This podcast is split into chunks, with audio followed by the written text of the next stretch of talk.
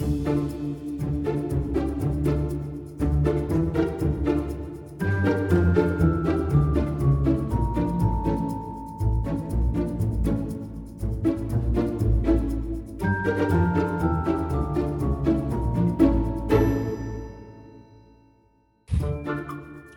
and welcome to the Field Guide to Body Language podcast.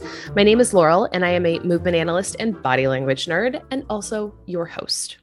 Today, we're talking about the intention of movement, or as it's more commonly known among movement analysts, effort, or if you want to get really technical, eukinetics, because this theory was originally written in German.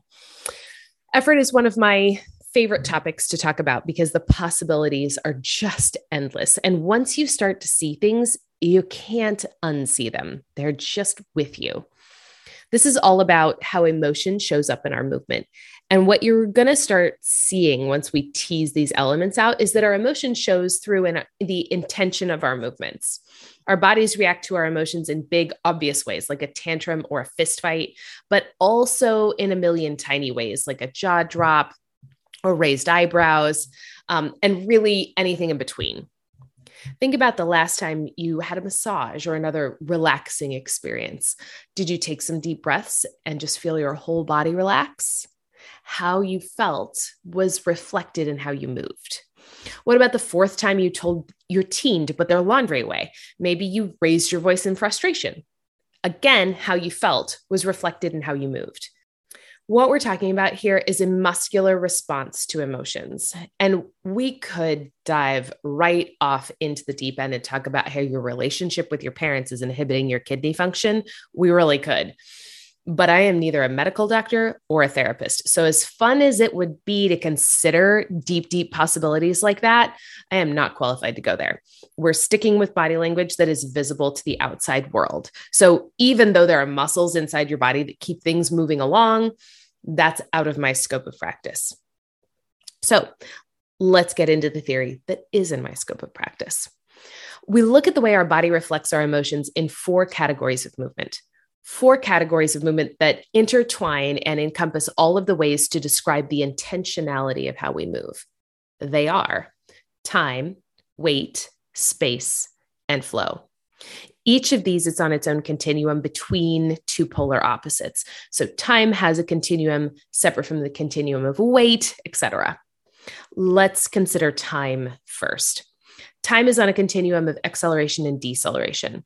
And when you're looking for this in yourself or looking to observe it in someone else, you're simply looking to see whether the person in question is speeding up or slowing down. It's the change of pace that's of note, not the actual pace. So if someone's just going fast, that's great but unless they're actually speeding up or slowing down there's there's no time to see here um, as a movement analyst i would say that time isn't observed in a movement where acceleration or deceleration aren't present there are other things present but time isn't one of them for example uh, when I get excited about something, I tend to speed up my speech and my hand motions when I'm talking about it. Ideas rush into my head, and I'm afraid I can't get them all out into the world before I forget them. So I speed up my speech. On the flip side of that coin, when I'm mulling an idea, an idea over in my head, my body movements tend to slow down and my speech slows down because brain power is being diverted to my thoughts. Now, be prepared to see both in turn. Think about this. When you are successfully driving a car, you alternate between accelerating and decelerating to successfully navigate the terrain. No one will only accelerate, no one will only decelerate. We all use both in turn to navigate life. I realize this is going to date me, but if y'all have seen the movie Speed, you know what happens when the brakes are fried and you can't decelerate. It's not pretty. And it's not pretty when that happens in someone's life either. And we've all seen it. It's that friend or coworker who overworks themselves and postpones vacation after vacation until they get sick. And then their body forces them to slow down. A healthy use of time is an alternation between acceleration and deceleration. The next thing to look for is weight. This doesn't have a thing to do with the bathroom scale, so breathe easy. Um, this is an indication of the change in pressure being exerted on an external object. Weight is a continuum of increasing pressure and decreasing pressure. You're either increasing the force you're exerting or decreasing the amount of force you're exerting. And I'm talking about the everyday meaning of force. So if you are a mathematician or a physicist, please don't go down the math rabbit hole here because that gets really confusing. And with weight, just like time, you'll feel or see fluctuations along the continuum. You'll see decreasing pressure and increasing pressure in turn. So imagine, let's think about an example that will illustrate this. Imagine you are going to move a heavy dresser or a heavy table or a heavy bookshelf or something along the floor. And um, you are going to slide it on some hardwood and then you're going to go over a lip and you're going to have to slide it on wall to wall carpet. You're going to have to push with a certain amount of force to slide the bookshelf, we'll say, slide the bookshelf along the hardwood. But then when you go to the carpet, you're going to get a little bit more resistance. So you're going to have to increase the amount of pressure you're using to keep moving the bookcase. That moment, that is a moment of increasing pressure. The reverse is true. If you're going from carpet to hardwood, you could decrease the amount of pressure after you slid off the edge of the carpet onto the hardwood. Another moment where we usually exhibit decreasing pressure is swiping across your phone screen. You press into the screen to engage it, and then as you swipe, your hand loses contact with the screen. Your hand movement lightens, it maybe even flips up a little bit. Um, and this is an example of decreasing pressure. The next one is a little bit tricky because this word shows up twice in the system. Uh, so I'm going to backtrack just a little bit and then get into it. There are four main concepts of body language, and they are body, effort, which we're discussing today, space, which is the technical approach to our personal space, and shape body, effort, shape, and space. Now, within the category of effort, under the umbrella of effort, space shows up again as we'll say space effort. I know how confusing that that can be that space shows up twice. Um, I'm sorry. um, like I, I, didn't write this theory. I'm just passionate about it. Um, so space as a standalone category is very technically defined personal space, and space effort defines simply whether the approach to one's surroundings is becoming more direct or more flexible. I'm going to talk a little bit about the concepts of direct and flexible, and then about what movement on that continuum might look like. On one end of the spectrum, you have very direct effort this is something you're going to see in movements like cutting vegetables. You want to know exactly where that knife is going, or things could get bloody. Putting uh, putting a key in the lock is also a movement that requires direct effort. So is pointing your finger or carefully lighting a row of candles. When you want to pinpoint something, you use direct effort. On the flip side of that coin, flexible effort is all encompassing. Think about what happens to someone's body when they take in a beautiful landscape or or haha walk into staples and they are completely overwhelmed by the mass amounts of glorious office supplies. Maybe that's only me. Their eyes widen taking in as much of the view as possible.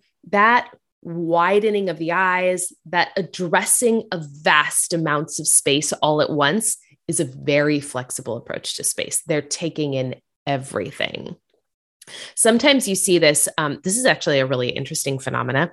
Um, when a little kid is overwhelmed, um, so overwhelmed by their surroundings um, or their situation that their body like almost freezes. But you can tell by looking at them that they're taking in all of their surroundings.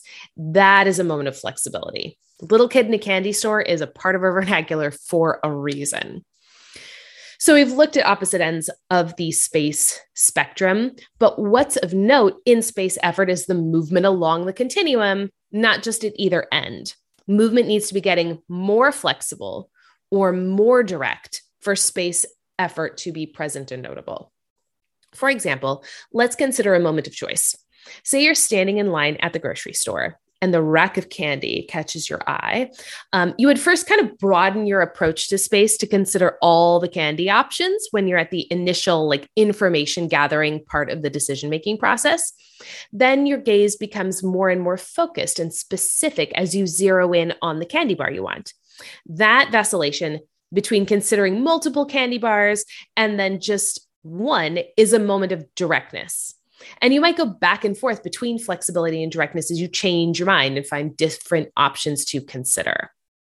I hope that makes sense. Next, The last element of effort is flow, which is either increasing the amount of control in a movement, which is bound flow, or decreasing the amount of control in a movement, which is free flow. Think about the wild abandon of the walk of a toddler. They've just figured out how to walk, but they don't really have control over what they're doing yet. The same is true if someone is drunk. So if you don't have a lot of toddlers in your life, you can get a similar picture from someone who's inebriated. Sometimes sometimes they'll swerve around and bump into things. They're wobbly on their feet. They have very little power to stop.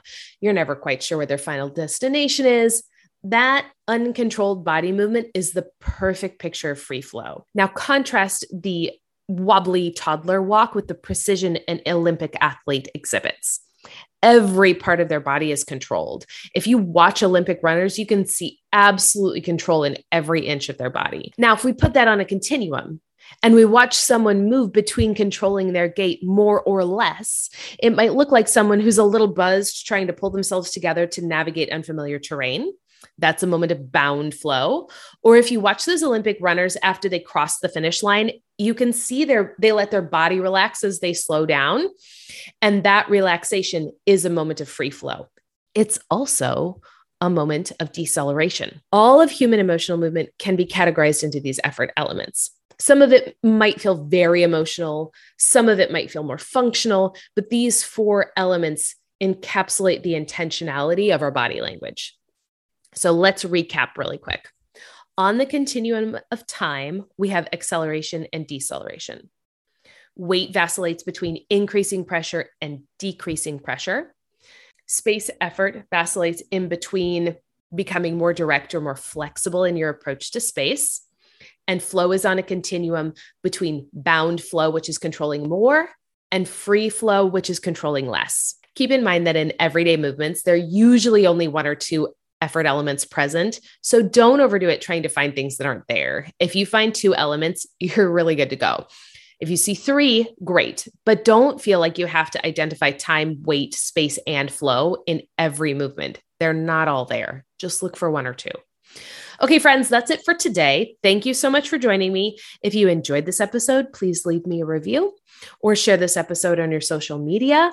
Um, and if you have questions, let me know. You can DM me on Instagram. I am at Laurel Foley um, on Instagram. That's L A U R E L F O L E Y. Or you can email me at laurel at fieldguidetobodylanguage.com. Thanks, friends.